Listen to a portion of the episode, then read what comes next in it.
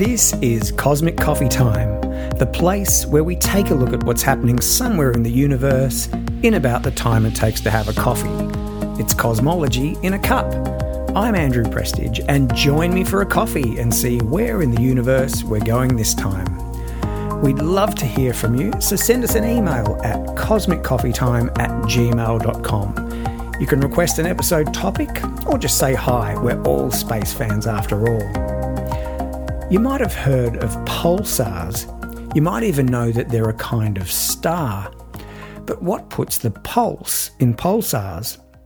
Well, they're rapidly spinning neutron stars that give out a pulse of radiation with every rotation.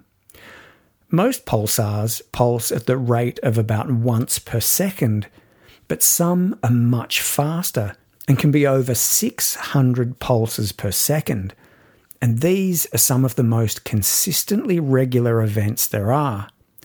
If you could make a clock that was regulated by a pulsar, it would be one of the most accurate clocks around. So, what do we mean by pulses of radiation?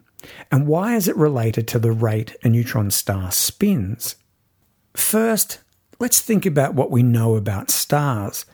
Firstly, like other objects we know of in the universe, they rotate at a regular rate. And like a lot of bodies, they have a magnetic field that has a north and a south pole. At these poles, the star can emit radiation. Now, this can be one of many different types of radiation, from radio waves to X rays and gamma rays. To keep it simple, let's stick with radio waves that can be detected on Earth by a radio telescope.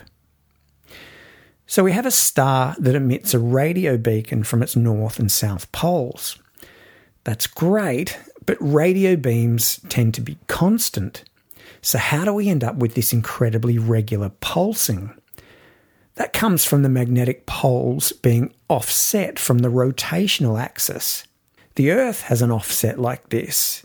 You might have heard of true north, and you might have heard of magnetic north. True north is the axis of rotation, proper 90 degrees latitude north. Magnetic north is close, but not exactly in the same place. As I speak, it's about 86 degrees latitude north, which is closer to true 90 degrees than it has been. In 1990, it was about 78 degrees north. Anyway, it's generally close enough for navigating by compass, but it's not exact. So, this means that as the Earth rotates, the magnetic pole traces out a circle in the sky. So if Earth was giving out a beam of radiation, that would make the same circle. And if you happen to be living on a planet somewhere else in the galaxy that happened to be at a point on the circumference of that circle, you'd get a blip once every 24 hours as the Earth rotated. Now, some magnetic fields are tilted at much greater angles. Planet Uranus, for example, has a magnetic field 58 degrees different from its rotational axis. At an angle of 58 degrees, a radio beam would sweep across a huge area of space. Now, this is starting to look more and more like a lighthouse. A lighthouse gives out two beams from a rotating light that sweep the beam of light across the ocean. So, no matter where a ship is, it'll see two flashes of light for every rotation.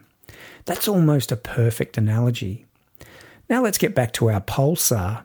It's a lighthouse with beams of radio energy sweeping through space with every rotation. And that's a signal that we can observe using a radio telescope. Now, for the star itself.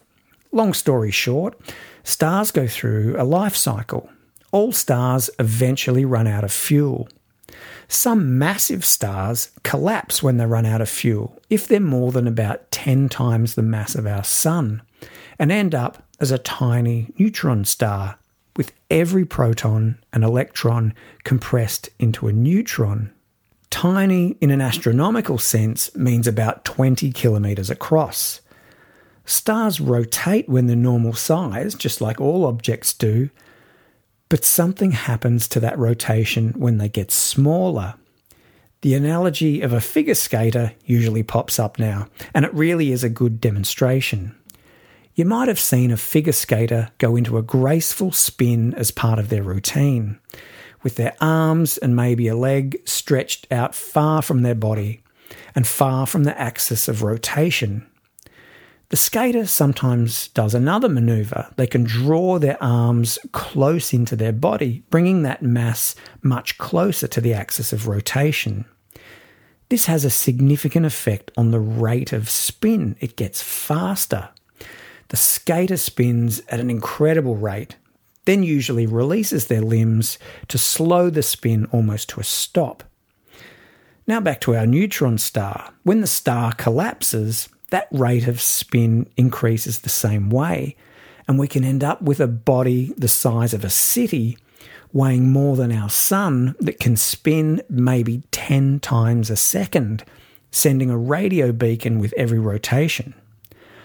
Normally, the centrifugal force of anything that big that spins that fast will tear it apart.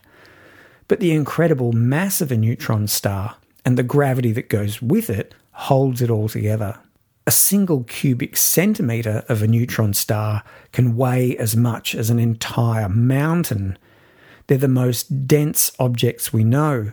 Their lighthouse beams of radio energy give us the pulsars that we can detect using radio telescopes. And scientists continue to search for more and learn more about the life cycle of these incredible objects. Remember, if there's something in the universe that you want us to take a closer look at, send us an email at cosmiccoffeetime at gmail.com. Thanks for joining me. I'm Andrew Prestige, and I'll see you again soon for another Cosmic Coffee Time.